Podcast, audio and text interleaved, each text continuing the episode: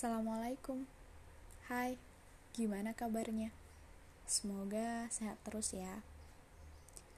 Oh ya, di sini aku mau kasih tahu kalian tentang apa yang mau aku lakuin di podcast ini. Jadi, hmm, gini ceritanya. Aku tuh ngerasa bahwa banyak banget orang-orang di sekitar itu yang terus jalan terus uh, meraih prestasi mereka terus meraih kesuksesan mereka. Padahal mereka itu berasal dari orang-orang yang sama kayak aku. Ya sama-sama uh, orang yang nggak terlalu mampu atau nggak kaya tapi mereka bisa berjaya gitu. Kalau misalnya denger kayak gitu pasti banyak juga dari kalian yang ngerasa insecure sama hidup kalian. Ngerasa kok kita kayaknya di sini sini aja ya. Ngerasa kayak kita tuh kayak nggak udah nggak punya temen yang sama gitu karena orang-orang punya kesuksesan mereka masing-masing. Dan kita yang masih di sini aja gitu.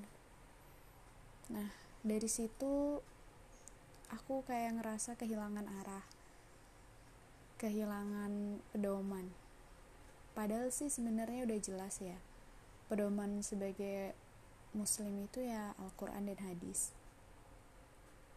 Nah karena itu sebenarnya udah jelas gitu cuma akunya aja yang nggak nggak menggali lebih dalam nggak menggali lebih rinci lagi. Makanya di podcast ini aku pengen berbagi tentang hal-hal yang kiranya bisa buat kita bangkit hal-hal yang kiranya bisa buat kita termotivasi untuk sejalan lebih maju dari hari kemarin. Hal-hal yang semoga bisa buat kita tetap bersyukur. Di sini aku bakal bacain tentang hal-hal yang aku sebutin tadi yang menurut aku bisa buat kita jadi sebentar untuk merenung dan menyadari sebenarnya semua orang itu berharga. Jadi, untuk kalian yang merasa hal yang sama kayak aku, semoga ini bisa membantu.